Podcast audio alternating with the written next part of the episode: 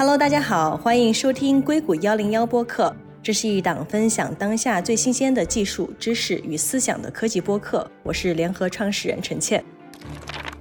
这一期由我来客串主持。这一期的播客主题是很多的听众和观众在我们后台给我们留言，要求我们聊一期的，也是我个人非常感兴趣的一期。所以呢，想赶紧邀请嘉宾来跟我们探讨一下。这就是短剧出海。A Stiller can have a pup with anyone. Mates or not, some say it's a privilege. 不是的，家人，你听我说，我你是是大英博物馆那只玉壶，你讲过很多遍了。是展，是中华传承文宝泰玉壶。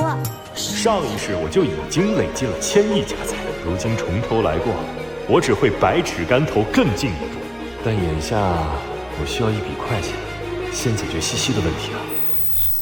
二零二三年短剧出海爆火，其中网文平台中文在线旗下的真人短剧 APP Real Short 在美国 App Store 排行榜上一路窜升，吸金千万。中国最大的短剧平台之一九州也很早就把目光瞄准到了海外的短剧市场，先后呢是推出了多个短剧平台。不到一年，中国有几十部短网剧成功出海，在多个国家人气飙升。这样的短剧多是欧美面孔，每集很短，就一两分钟，整部剧几十集，烧完也就半小时或一个小时。这些内容大多都有一个类似的题材，就是霸道总裁爱上我。这一期我们就来聊聊为什么霸总短剧出海突然火爆全球。这一期我们的嘉宾阵容啊也非常的强大。首先加入我们的嘉宾有大观资本的北美合伙人，以及出海同学会主理人徐瑞成 （Richard 徐）。Hello Richard。哎，大家好，感谢陈倩，我是 Richard。那我们第二位嘉宾呢是九州文化海外负责人刘金龙，刘总你好。Hello，倩姐好，各位观众大家好，我是九州文化海外业务负责人刘金龙。下一位嘉宾是犀利全民的创始人兼 CEO 唐琥珀 w i n n i 欢迎来做客我们的播客。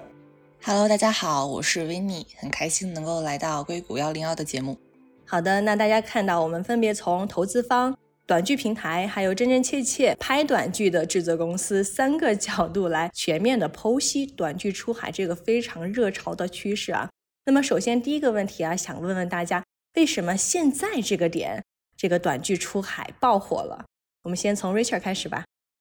我们基金一直关注出海这个赛道嘛，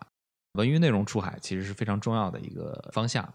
从去年到现在，其实短剧出海如火如荼啊。其实像金龙他们做的比较早，我们也有幸投到他们企业啊，所以整个历程来说的话呢，大概有那么一两年的时间，大家都一直在探索这个方向的一些尝试。我记得我们早期在研究这个内容出海的时候呢，其实这个要说起来，上一个时代的就是这个所谓的网文出海。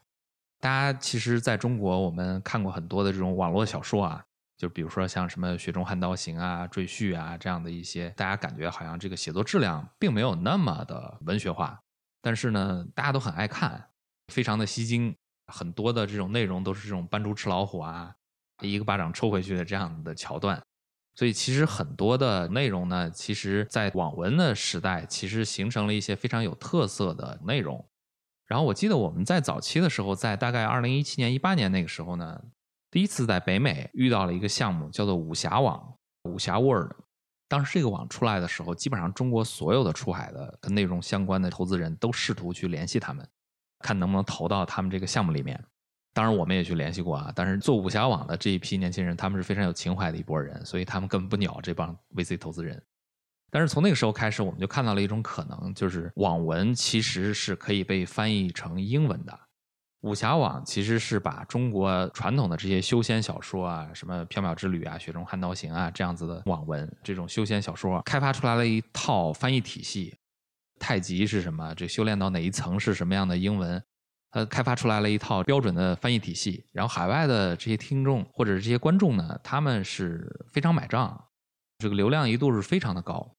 那我们也是从这个时候开始关注中国内容的出海，尤其是这种大流量逻辑的，从网文开始的这种出海。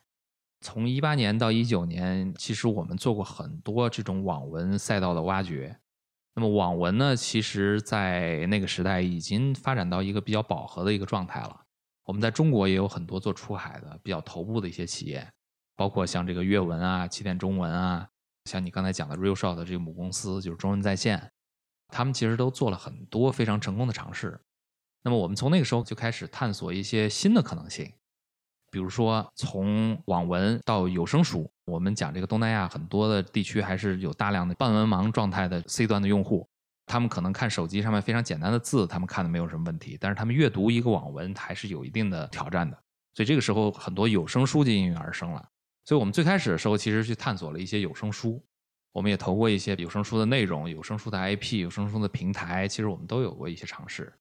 播客一样的逻辑，漫画漫改，我们看中国很多的这个漫画，他们从网文这样的 IP，他们做到漫画，像 Mangaton 啊这些企业，其实在东南亚已经发展的非常好了。那么这些都是一些大家在网文 IP 这个赛道往前去衍生进行的一些尝试。近几年呢，其实有一些相应的这个尝试还是值得关注的。一个是互动游戏，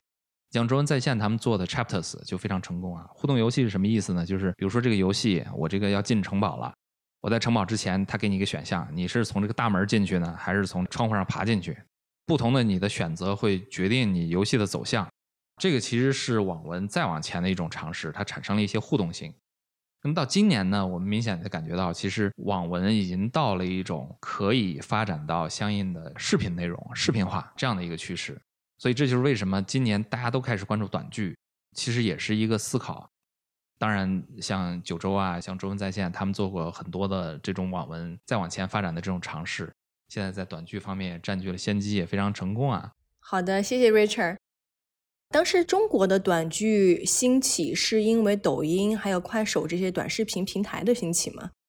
有一方面是这个原因，但我觉得本质上还是因为网络文学所沉淀出来的这些内容，就是先有了内容的基础和内容的核，再有了像这些短视频平台以及非常完备的算法系统，可以去承载短剧这样的形式和内容。对，就是双方的一个结合。因为我们来看海外市场，然后也是。那么无非就两个点，一个是内容，一个是渠道。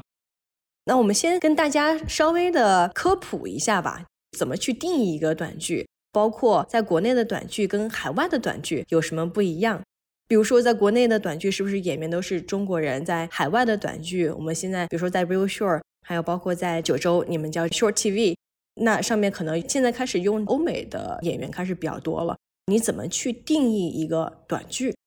那么我们今天所说的短剧，在国内的定义其实会更准确到叫小程序微短剧。那么这样的内容大概一部剧是一百集，每一集大概是一分到一分半钟。那么在海外是更多的用美国本土的导演、演员、摄影、后期制作来完成制作。那么它的体量的话，也是一部大概在五十集到一百集不等，一集可能也在一分钟到两分钟之间。我很好奇啊。像这样的一个剧，它的节奏还有它的爽点，然后它整个的逻辑跟我们平时看到电影啊或者电视剧是完全不一样的，对吧？那比如说这个爽点跟传统的那些电视剧的爽点还有节奏，具体来说有哪些不一样呢？那我可以先讲一下。之前在内容角度来说的话，我们刚才讲了网文的视频化是一个我们投资的一个大逻辑，其实我们在背后还有两个隐藏的逻辑。那么一个呢是短剧本身在影视行业对于影视行业的成本一个彻底的一个 disruptive。我记得今年在年终的时候刷抖音，经常刷到吴尔山老师发的这个《封神》啊，说这个《封神》拍出来三部花了三十亿美金。那短剧一部制作成本是多少？短剧的每一个客单价，它基本上呃看完一部剧，它这个平均花费在小几百左右。这个可能金龙和琥珀有更准确的一些数据啊。那你想，如果说是一个三四百块钱，那电影院你得花多少张电影票，你才能花这么多？你得刷几次才能有这么样的一个成本？那么你电影拍出来一部是多少？电视剧拍出来一部是多少？短剧是多少？那这个是有一个非常 fundamental 的一个成本的 disruptive，所以这个是我们当时看到的一个很重要的重点。那么还有一个重点就是刚才陈倩你问到的这个问题，就是在内容方面。内容方面呢，其实我们想举例一下，就是我们之前其实我觉得影视剧行业在关注美国的这个赛道上面，大家都关注过几部剧，有一部非常著名的这个 Netflix 的剧叫做《纸牌屋》，肯定大家很多人都看过。纸牌屋当时其实已经做出了一个相对非常前卫的一个创举，就是基本上在每一季结束的时候，他把上一季观众所有的反馈、观众的 review、观众的意见结合起来，再进行下一步内容的编译，相当于下一步的剧本是基于前一部内容的大家的反馈，大家希望哪个人活，哪个人发展，我下一步就照这么写。所以当时在美国，Netflix 是进行了这样的一个相对于非常前卫的一个创举，这已经是大家能做到的极限了。但是你在短剧赛道上面，你明显可以看到，短剧作为一部非常特殊的这个内容，首先我可以去拍相对于电视剧和电影都非常灵活的这种，我可以专门就是拍这种高潮桥段，就是一个剧情到了高潮了以后，比如说像这个范闲背诗。大家都喜欢看范闲背诗，都喜欢看李云龙解放平安县城，对吧？那我就专门拍这种桥段，就是这种冲突特别明显的，都是拍这种这种什么张无忌、光明顶大捷啊什么这种桥段。短剧就可以专门就是拍这种桥段，我不用去拍那种平铺直叙的前因后续，我就是专门拍高潮桥段。另一个就是短剧随时可以进行类似于像纸牌屋这样子的创举。进行这种反馈、观众的互动，然后在一些信息上面做到更加前卫的一些创新。所以我觉得，其实，在内容层面、在成本层面，这个当时都是我觉得行业对于短剧来说一些新的一些创举，非常值得我们关注啊。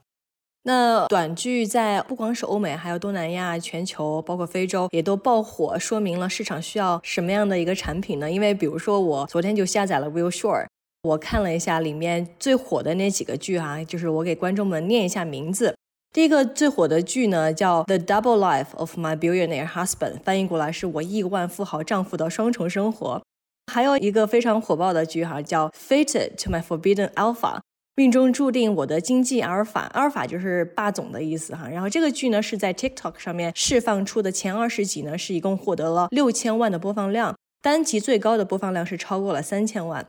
然后还有一部剧也是非常火，叫《Never Divorce a Secret Billionaires》，永远不要和秘密的亿万富豪继承人离婚。然后你再往下刷的话呢，他会给你四个推荐专栏。这四个推荐专栏呢，分别是：第一是《Love After Marriage》，就是我们国内现在很火的这个先婚后爱；第二个是《Falling for Alpha》，爱上霸总；第三个呢，《Sweet Revenge》，甜蜜的复仇；第四个，《Dating My Boss》，和我的老板约会。Again，就是刚才你说。我们拍短剧的话，要迎合或者是要去满足市场的需求嘛？现在短剧的爆火反映了市场的一个什么需求呢？我觉得不管是在什么地方，大家在军事文化上的需求其实都跟它的具体经济情况相关。像我们之前跟东南亚的同事讨论，他们说现在在菲律宾最火的仍然是我们国家十几年前的一起来看流星雨，火了这么多年了。啊，对，在那边仍然非常的受欢迎，然后或者是一些国内我们认为的什么精神小伙、土味总裁，在他们那边市场很大。相反，在欧美地区，就像刚才倩姐有提到说《The Double Life of My Billionaire》那个剧，我们后面去分析，就是说，其实它跟我们传统印象中短剧第一集男女主人公现有很多亲密的接触不太一样。相反，它里面的男主展现出来了很多很温柔、很体贴、很绅士的举动。那其实也可以侧面反映出，其实，在欧美的文化体系里面，大家还是对男性的角色更倾向于情感和情绪上的。之前我听到一个很有趣的论点，就是说，其实大家爱上的不是男主角，而是女编剧的灵魂。大家会发现，最后女性观众喜欢的男性角色的形象投射出来的仍然是女性作者大家幻想出来的一种男性的特质。正是因为在生活中太稀少了，可能是因为时代的原因，并不是说男性本身就不知道怎么爱人。我觉得不是的，一是在这样的时代环境下，大家可能已经失去了线下真正进行感情流通的很多机会。大家不是现在经常提到快餐式的速食型的恋爱。所以这就意味着大家的很多线下需求被倒逼到了线上，就是这样的霸总题材的这种短剧，它在海外的观看人群跟国内的短剧的观看人群，大家的这样的一个用户画像是一样的吗？就一开始可能大家觉得提到短剧就会想到四个字下沉市场，但后面会发现，其实不管什么行业的人，不管你的收入如何，你从事的工作如何。大家都很爱看这种让你上头的东西，有精神刺激的。对，最近抖音评论区就很流行一句话：如果这个剧只是有一点离谱，我划划就过了；如果它离谱到了一百分，就是离谱到了一个极致，我就愿意为它付费。就是要看越离谱的，可能大家觉得越爽，是吗？对，而且我觉得这几年其实大家的生活都经历了很大的变化，在这种比较艰难的时候。一些幽默刺激，能够让我们及时的情绪催化剂，还是很有效的。嗯，对。那下一个问题想问一下刘总啊，欧美地区最火的内容跟亚太地区有什么不一样吗？以及你们如何针对不同的市场去做本地化呢？那比如说，我知道你们可能有三种的方式，第一种呢是把一些中国的内容去做配音。做翻译放到海外市场去，然后还有一种呢是找海外的演员、欧美的演员在中国来拍剧，可能还有很多的内容就直接在海外制作了，去找欧美的团队、欧美的演员，然后在欧美去拍剧，在欧美分发。这三种模式，你们是怎么去针对不同的市场有不同的打法的呢？首先，我们说国内短剧的翻译和配音。我们在大陆地区，在过去两年时间里面跑出来大概两千多部爆款短剧 IP 内容。那么这些内容的话，其实我们很希望也能走到全球市场。那么为此呢，我们会挑选首先是女性题材的，它是符合全球人类大家所能理解的价值观导向的这部分内容，然后去做一些比较优质的人工配音，把它推到海外的用户市场。那么英语地区的话，就基本上是全球在覆盖。包括像泰语、像韩语、像日语、像印尼语，包括像阿拉伯语，这些其实我们都有在做。那我们的目标呢，就是希望在每一个人口过亿市场都有短剧这个形式，然后以及我们一些非常优质的短剧配音过去。那么第二种呢，其实我们也发现这些配音短剧，它虽然也在海外，然后受到了一定的用户喜爱，但是它毕竟不是本土的内容。那么，作为一个美国的观众，那么他肯定更希望看到美国本土发生的一个故事所拍成的短剧。那我们就只能找好莱坞的编剧、好莱坞的导演、好莱坞的摄影、好莱坞的演员去拍摄。比如说，在纽约发生的一个故事，在好莱坞发生的一个故事，在旧金山发生的一个故事，这样会让当地的观众会更有代入感，那觉得这个故事就是真实的，让大家愿意相信。那么第三种呢，其实我们也是作为一个尝试。因为我们也知道，通过短剧，然后以及整个中国影视市场的发展，中国目前有很多优质的创作者，包括像琥珀这样的，他既懂得中国短剧表演的一个形式或者说表现的一个形式，那么又有非常高的文化素养，又有非常优秀的语言能力，那么这样的一批创作者，他们也希望啊，我们能不能在大陆地区，我们去找欧美演员，找一些欧美的场景去拍这个短剧，那么这样会有一些成本上的一些优势嘛？毕竟在中国拍和在好莱坞拍的话，其实在成本或者在预算上面还是会有一些优势的。对，这三种模式大概成本会差多少啊？因为我好像看到你之前有一次采访说，可能一部剧成本在十五万美元左右。对，如果是在美国地区拍的话，大概是在十五万美金左右。那么如果是在中国大陆地区拍的话，那么大概是在七万美金左右。那么，如果是采取配音这种形式的话，那么一部人工配音的剧大概在两万到五万人民币不等。OK，那确实是相比传统的那种剧集来说，这样的成本真的是非常非常低了。对对对。那在您的商业模式上面，大家现在的付费意愿强吗？还是非常强的，尤其像美国地区，因为它是非常 drama 的这种剧情嘛，然后也是信息量非常大的，每一集都有反转。都有矛盾，都有能够勾住用户继续往下看的剧情设计，又是保持一个主线的剧情叙事，然后一直都在围绕男女主的故事在展开，所以也非常的能够吸引住我们的用户继续去观看。那么不光是说在美国，其实我们会发现，在东南亚地区，即便他们的付费能力不强，但是他们还是怎么说，就是有非常非常高的往下继续观看的这个意愿。那付费意愿比较强的是哪一波人呢？是家庭妇女更多一点，或者是比较偏老龄一点的，还是说学生群体也有，还是说平均的分布在每个年龄段，就是大家的付费意愿都挺强的？还是以女性然后为主？大概追完你们一部剧需要花多少钱啊？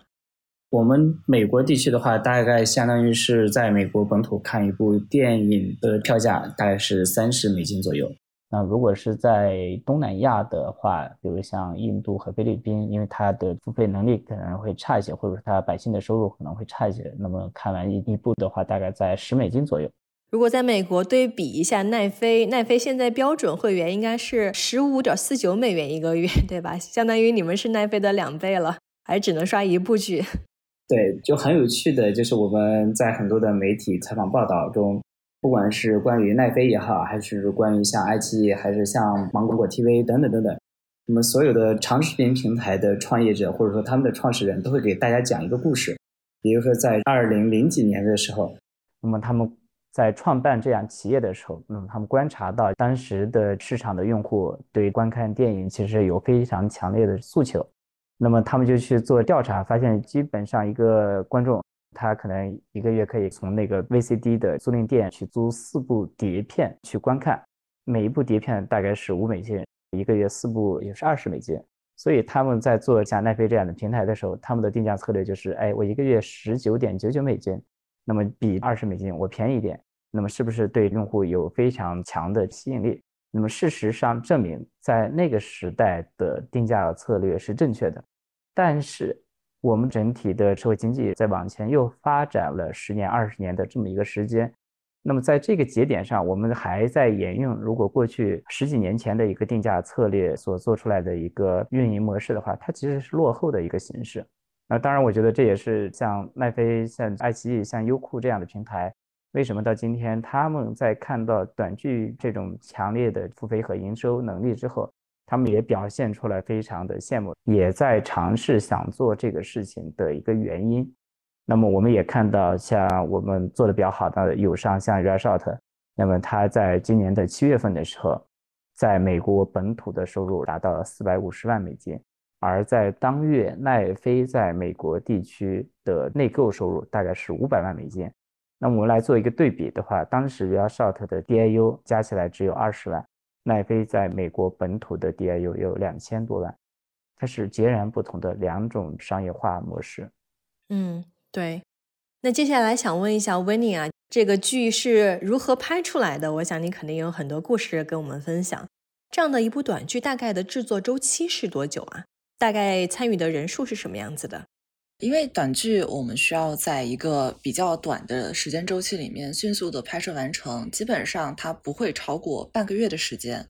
我们的主创人员基本上是在三十人左右，可能在一些大家磨合的比较成熟的组里面，这个人数还会再继续减少。大家可能有一些会身兼数职。我们基本上一个剧下来，主要演员角色会在六到八位，然后一些零碎的群演的话在十个上下。群戏会比较少，在这个过程里面，其实最重要的还是源头剧本。在剧本端，我们会做很长时间的前置期，再看里面有没有可能会出现的对拍摄有影响的环节，都会及时进行沟通。然后等到我们实际拍摄的周期，反而都是比较顺利的，因为一旦你喊出了“开机”两个字，什么事情都不能停，在中间你每天都要应对各种各样的意外。最难的事情可能就是在片场，你要做出决策和取舍。像这几天我们就是在看纽约那边的场地，比如说这场戏，我们知道这个地方它的戏份可能只有几分钟，但需要我们花非常多美金去租下这个地方，那我们就会去考虑这个钱、这个预算花的是否值得，是不是我们可以把这个经费花在其他更能够提升我们拍摄质感的东西上面。在国内拍这种短剧，最大的困难来自于选角。对，因为在国内要找欧美面孔的演员，对吧？是的，而且在我的项目里面发生过一个非常有趣的事情：在开机的前四十八小时，我们原定的女主她因为一些自己私人的问题没有办法来了。然后在开机的前二十四个小时，我们饰演女主女儿的那位小女孩，她也没有办法来了，因为她摔伤了手臂。哦天呐！我需要 在这个时间里面迅速的找到形象、气质、演技、外表能力都跟我们角色匹配的，而且我们最后竟然找到了一对真母女来演我们的真母女。哇哦，你们都是通过什么样的方式去选角的呢？在国内的话，主要肯定还是通过 cast 平台，还有一些就是我们自己本身积累的演员的人脉，大家互推之类的。在海外的话，我们一般是会去用 backstage，他们上面有各种各样的，不管是自由演员还是参与工会的演员，以及他们每一个表演学校其实都会有自己的内部招募渠道。更多的可能就是我们的主创去 ins 上或者去 facebook 上去刷，甚至还有人去那种 dating app 上去找附近的帅哥美女，然后私信他，你有兴趣做演员吗？甚至质量是不错的。那那些没有表演经验的呢？虽然是帅哥美女，对吧？但是万一演技实在是不行、不堪入目的怎么办？那肯定是不会在我们的考量范围内的，除非他可以来演一个没有台词的花瓶。因为短剧它其实最大的表演压力全部都在主角身上，可能演员一天他的工作时长就是在实打实的十二个小时，我们会尽量不让他超时，但是整一个的周期 run 下来还是很疲惫的，所以这个过程里面需要你演员非常的专业，非常的有表现能力。而且对现场发生的各种事情都能够保证不影响自己的效率跟状态。我觉得还是因为我们在选角的方面卡的比较严格，所以最后出来的效果都还不错。而且演员其实是非常辛苦的一个岗位，虽然可能很多不太了解拍摄情况的人会觉得，哎呀，每天出工最早的其实是像摄像、导演、置景、美术、化妆这些。演员嘛，他只要站在镜头前表演就行了。但是，光是集中精神投入角色这个事情，就要付出比常人难以想象的专注度、凝聚力以及他强大的心理素质。像我们在国内上一个剧的女演员，她在拍摄外景的时候，因为她穿的是一个无袖的连衣裙，肩膀都晒伤了。但是因为她的女儿在身边，她也没有表现出任何的埋怨，还是最后我们的工作人员发现她其实是扛着很大的精神压力，她那几天还在来例假。就我觉得她也给自己的女儿树立了一个很好的榜样，就是作为演员的专业素质。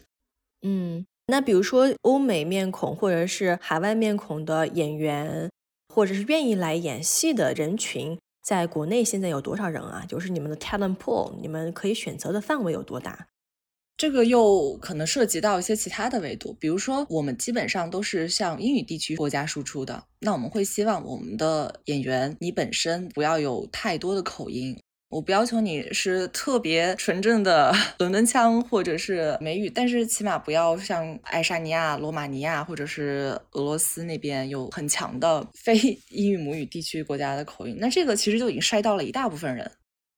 那我们要在口音规范标准的基础下，再去筛长相跟演技都过关的，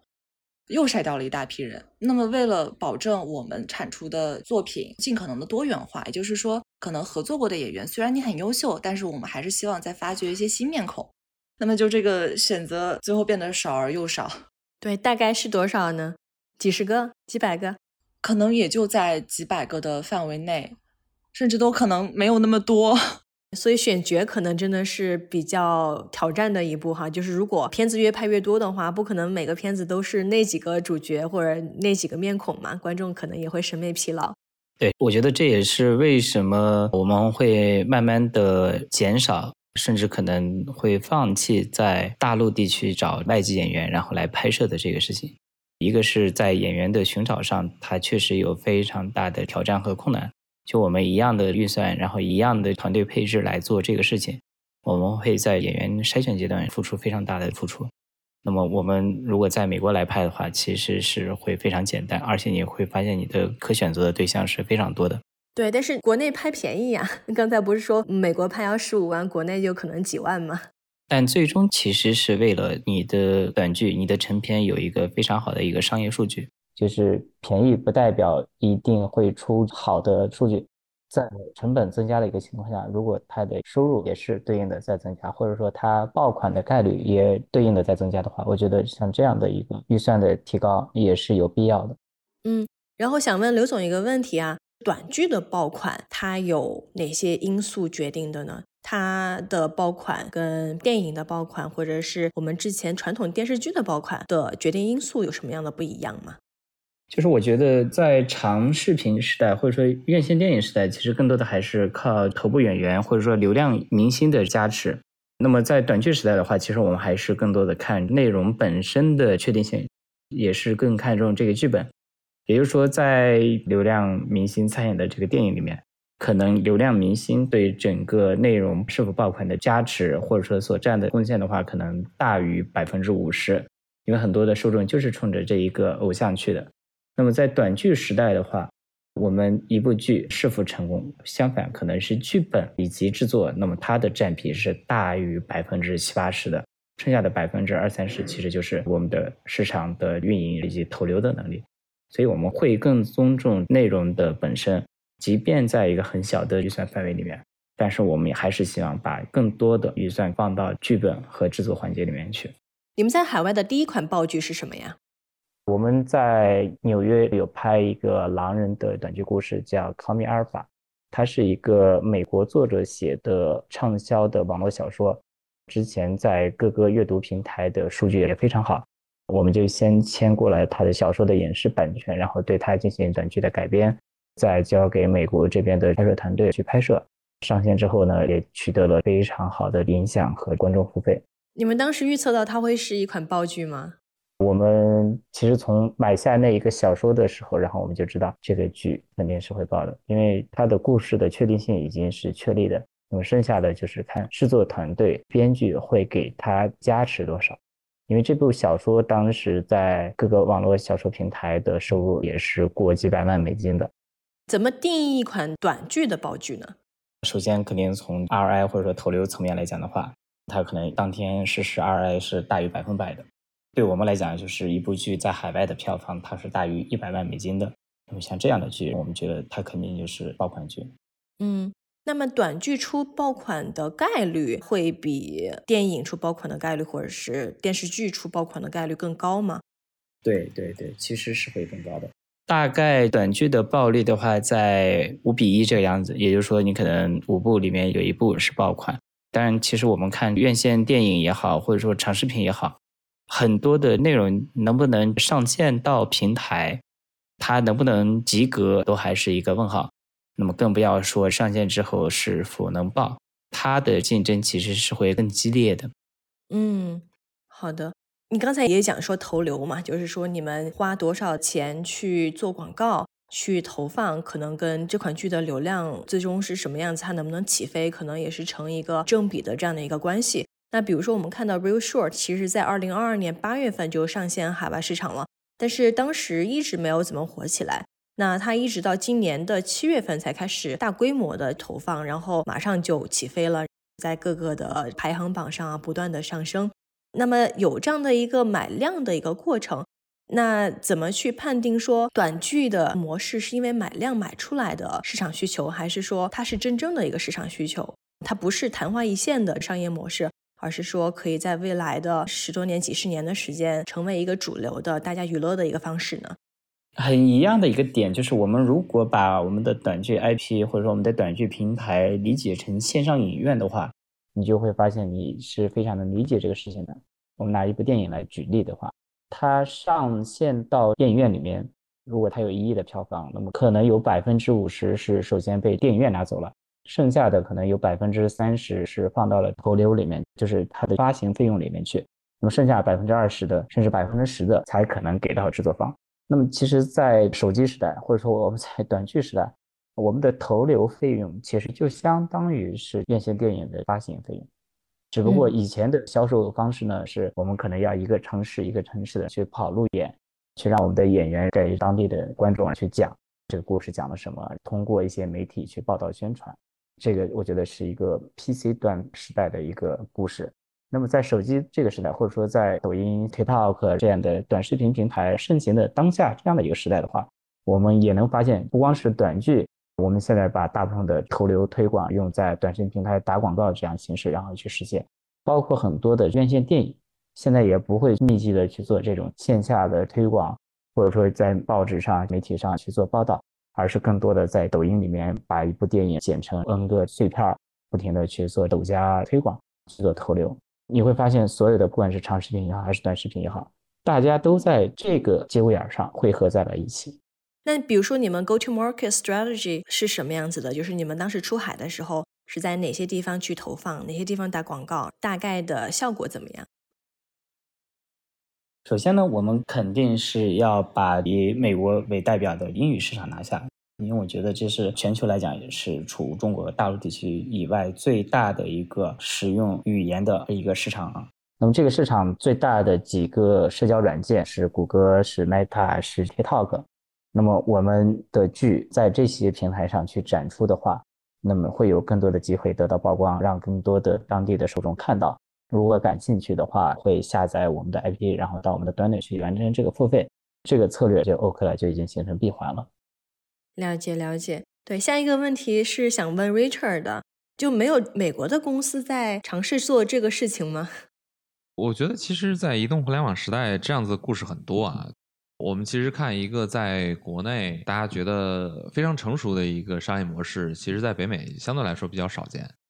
这个其实跟大环境，然后大家的生活环境，你看北美其实电视这样的一个生态还是非常的 solid 的，很多的这些用户他还是比较习惯开了电视了以后去看传统的电视，像 Netflix 啊，像 YouTube 啊这些，对他们来说已经是非常创新的了一些东西了。这几年你看 TikTok 这样子的短视频，其实在北美接受的很多，大家说还是年轻人这样子比较多啊。所以我觉得这个可能也是有一定的底层的环境的影响。那么另一方面呢，就是我觉得短剧在背后它还是一个很强的一个流量逻辑和一个流水线式的工业化式的内容生产的一个逻辑。你像好莱坞，其实在内容生产的这个工业化上面做的其实非常超前的，但是在流量这些方面呢，尤其是移动互联网的流量，我们中国的出海创业者那是占绝对的优势的。在很多的这些 A P P 和相应的案例上面都可以佐证啊，所以我觉得在这些方面确实我们积累了相应的一些优势。从网文时代一直到现在的短剧时代，其实我觉得这并不是一个偶然的一个现象，而是一个长期的积累啊。所以我觉得这个事情对于我们来说，对于行业来说，其实也并不意外。对，您看美国的话，它其实也一直都有一些视频的创业公司在起来，比如说最开始的 Vine，然后后来 Vimeo，然后 Quibi。就是大家其实还是在进行各种的尝试，但是好像后来结局都不怎么好，反倒呢是中国的公司给做起来了。对，没错，没错。下一个问题可能还是想问问刘总，然后维尼想问问你们吧，就是因为现在短剧出海也这么火，然后这方面的竞争也越来越强了，各个 App 或者各个的平台各自的竞争优势是什么呢？如果都是中国的团队在做，可以把它的成本压得非常低，然后大家都用流量思维去打的话，大家其实是友商，但是同时也是竞争对手嘛。然后互相的护城河跟优势会是什么呢？我以我们团队来讲的话，那么我们觉得我们最大的优势呢，是我们在中国国内已经建立起来了一整套完备的以短剧为核心的生态模式，包括编剧创作故事。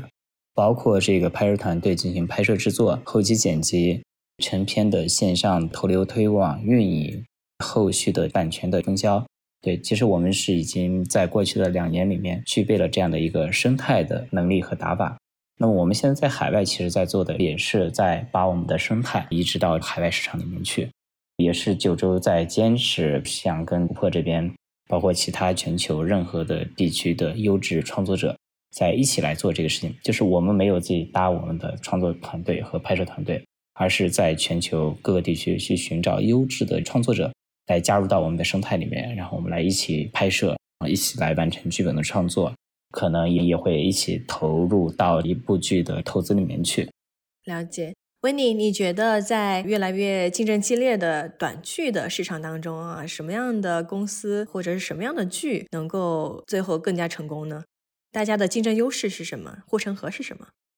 其实目前来讲，我们作为服务商来讲啊，倒还没有感觉到特别大的竞争，因为整一个市场特别火热，大家都忙在项目里。我们的排期已经到了明年后半年了。我觉得就像刚才刘总说的一样，现在这个市场其实还挺大的，我们还在一个初期拓荒的阶段，还没有真正到竞争层面上的事情。尤其是最后决定我们是否能够留在市场上，能不能有资格进行下一轮的挑战的，其实不是说某家公司、某家平台，而是观众。如果在这个过程里面，我们只把自己很狭隘的定义为我们是一个供应商，我们只负责给这个市场输出产品，至于这个市场上的天气、气候到底在发生什么事情，我们一点都不关注的话，那我觉得可能也只能在短期内赚到一笔劳务费，因为公司有它自己的发展情况，然后这个也是有时候跟我们的内在因素没有太大关系，反而是时代给予我们的。就现在有这么好的机会，能让我们跟着时代脉搏一起去试试看，能不能做一些很有趣的事情。那我觉得你就先 have fun。对，你觉得下一步大家会卷什么呢？因为剧的大概的情节或者大概的方向都不会差别的太大嘛，就是都是那几个主题。那么接下来会不会卷？比如说谁的演员更漂亮，或者是谁的特效更好，谁的画质更好？我不知道，随便说，就是说，你觉得下一步这个行业中还会有什么样的一些变化跟发展呢？首先，从我们自己的角度来讲，肯定是从各个维度都希望我们能够做得更好。但影视有时候就是一个很玄妙的东西，往往有时候观众在意的东西可能不在我们的预想范围之内，就也是观众会给我们回馈一些别样的惊喜。比如说呢，就现在是咱们大概的短剧都是一个什么样的水平啊？给没有看过短剧的大家普及一下。我觉得有一个很有趣的事儿，就是在初期吧，在国内的短剧还预算比较紧张的时候呢，我们是没有能力去请到一些比较大牌的演员来出演短剧的。也就是说，我们这个短剧能够在市场上打响，可能就是纯靠这个作品，因为里面的主演大部分都是新人，或者是没有太多亮眼成绩的演员老师们。但是在这几年，大家会发现，哎，有孙越、孙玉珍。这样子比较现象级的短剧演员出现，他们验证了一个事情，其实现在短剧已经能够造星了，真的是会有他们的 CP 粉，他们的粉丝，因为他们演了这个剧去看这个剧，你就意味着在未来我们在卷的同时，其实有一些行业生态也在发展起来，因为像我们公司的优势可能就是我们在海外也有自己的 KOL 资源库。可能接下来我们会思考，我们的这些艺人们，我们这些 influencer，他们是否能够在短剧里面得到更大的曝光率，积累他们的履历，同时我们再回收他们的艺人收益，这样子。你刚才也提到说，观众可能有些时候不会太在意我们以为他们在意的东西，对吧？就比如说，我们以为他们会在意特效。比如说那个狼人，他的特效狼真不真？比如说我昨天有刷到那个剧，那个狼就是一整个红的玩偶狼，然后就觉得特别好笑。还有就是演员长得好不好看，男主有没有腹肌，或者是环境怎么样，它的烟雾是不是非常的五毛钱特效？这些东西哪些是观众在意的，哪些是观众其实没有那么在意的？最重要的肯定就还是演员跟演员之间的情感情绪的张力，不管是爱恨情仇。就像我们在做 audition 的时候，除了演员单独的试镜，比如说我们最近在纽约开的项目试镜的时候，就有一些非常优秀的演员老师们，比如说有斯坦福的创意写作和戏剧双学位的女孩，还有那种纽约大学 Teach 学院的校花。就我们单独看他们每个人都有自己的风格，但是最重要的就是我们会需要有男女主人公一起试镜，然后看他们之间是否有那种哎荷尔蒙的触动啊感觉。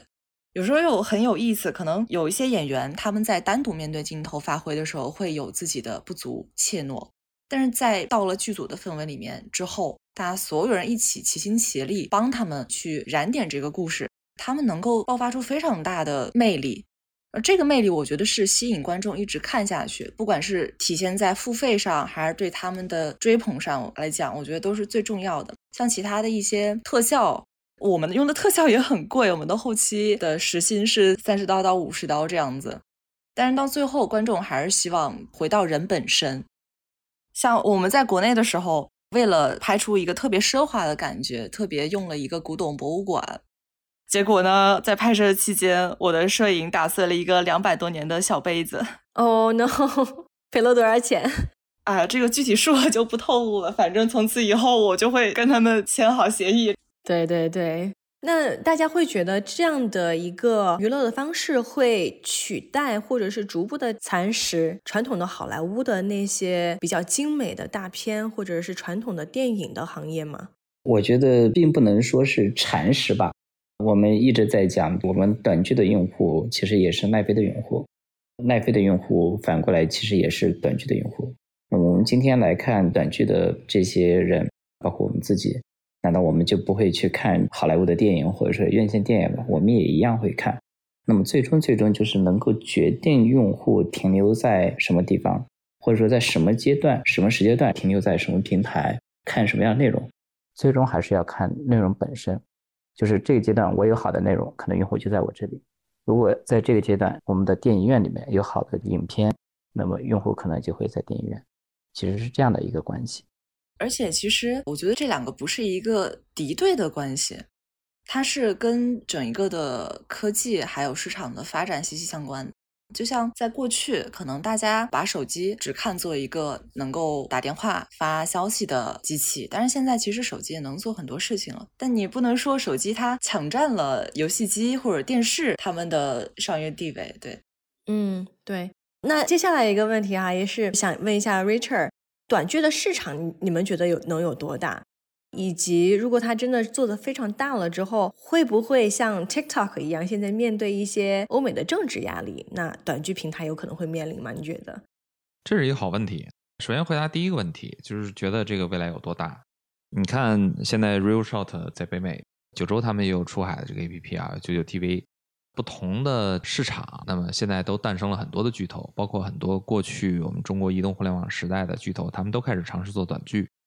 所以我觉得整个的市场呢，大家基本上是从行内的人一直到外部的，大家都持一个比较乐观的一个态度。那么具体多大的这个数量呢？我们没有办法估计一个数字啊。但是我们内部其实一直有一个感觉，就是如果我们去赌什么是下一个 TikTok 这个级别的企业，那么我们觉得一定是诞生在未来的内容产业。那么短剧现在最重要的内容风口。所以我们其实对于短剧赛道是寄予厚望，这是第一点。那么第二点呢？至于监管这个层面，那么监管层面呢是这样，就是本身来说的话呢，我们现在我认为短剧行业的同学们，包括像琥珀他们，像金龙九州他们，其实在做的已经是用一种新的模式，但是是用海外的这些演员，对吧？海外的资源去创作一些海外的新的内容，把海外的内容做一些海外的视频化的延伸。那么在这个角度上面来说的话呢，那其实就是一个本土化的创业。我并不认为这是一种文化输出，或者是有一些相应的地缘政治上面的一些 concern。我觉得这个就其实就是在本地诞生本地的内容，而且帮助一些新兴市场他们去进行内容的升级。所以从这个角度来说的话，其实我觉得呢，这是一个好事儿。而且未来我们会看到越来越多的内容产品走上这样的一条路径。至于说会不会遇到类似于像 TikTok 的这样子的现在的这种境遇，这大家谁也很难说啊。但是我是其实是乐观的一个态度的。嗯，对。就我下一个问题就是说，刘总跟维尼，你们可能现在是不是还没有遇到，比如说像一些演员工会啊，然后国外的 Union 啊这种问题？比如说咱们以后做大了之后，你们觉得会遇到海外的这种演员工会、编剧工会？造成一个成本上的上升吗？其实我们现在是有一部分的内容，或者说有一部分的演员，包括导演、包括编剧，其实就是好莱坞的工会里面的成员，或者说澳洲影视工会里面的成员。其实我们已经跟工会在合作了，而且比如像我们在澳洲拍，当地的拍摄团队他们是坚持一定是会走工会的，对，因为他不走工会的话，他觉得是没有保障的。甚至我们的剧本里面。因为我们最开始的设计的时候，可能会有拉丁裔的人，啊，这样的一个角色，或者说这样的一个角色的名字。当他们拿到之后，他们会觉得就必须得聘请拉丁裔的演员来出演这个角色。如果我们用了其他族群的人来拍摄这个角色的话，那么是跟工会以及他们当地的政策要求是冲突的，就肯定是不行的。那我们为此还要去改剧本。其实我们已经是完全的在用好莱坞的体系。或者说工会的体系去在做短剧这些事情，并不是说游离在工会之外。嗯，了解了解。那如果工会的演员比非工会的演员会贵多少呢？其实，在这个阶段没有说一个非常非常明显的数据，就是说是一定是会贵的。我觉得贵的不是说他是不是工会的演员，而是在于他是不是一个好演员。因为成本都是此消彼长的。比如说，在演员方面，我们其实预算也会有自己调整的方式。比如说，如果我们遇到一个非常优秀的主角演员，它的价格稍微高一点，但是它能够给我们这个剧加分非常非常多。那我们可以考虑，也许可以把其他角色做删减或者合并，然后把这个预算减少，挪到我们的这位演员身上。嗯，下一个问题就是说，因为现在 Gen AI 生成式 AI 其实也是会对内容创作也会带来很大的冲击嘛。你们现在有看生成式 AI 的一些技术吗？比如说以后是不是有尝试说用 AI 去换脸啊、换口型啊，或者生成一些剧本之类的？这个事情其实我们已经在做了，而且内部然后也取得了一些成绩。就是我们面对 AI 的态度，就是我们不要去拒绝它，我们需要拥抱它，因为我们一定会进入到这样的一个时代，这是趋势，没有任何人可以阻止这个事情的发生。那现在能聊聊你们取得了什么样的成绩吗？就是我们会用 AI 去做中文剧的，比如说做英语版的配音，或者说其他语言的配音，然后以及人物口型的一个转变。那么也有去做人脸的 AI 换脸的一些尝试，甚至我们直接给我们的 AI 工具，然后去输出这个剧本，然后让它去生成 AI 的这种视频的内容。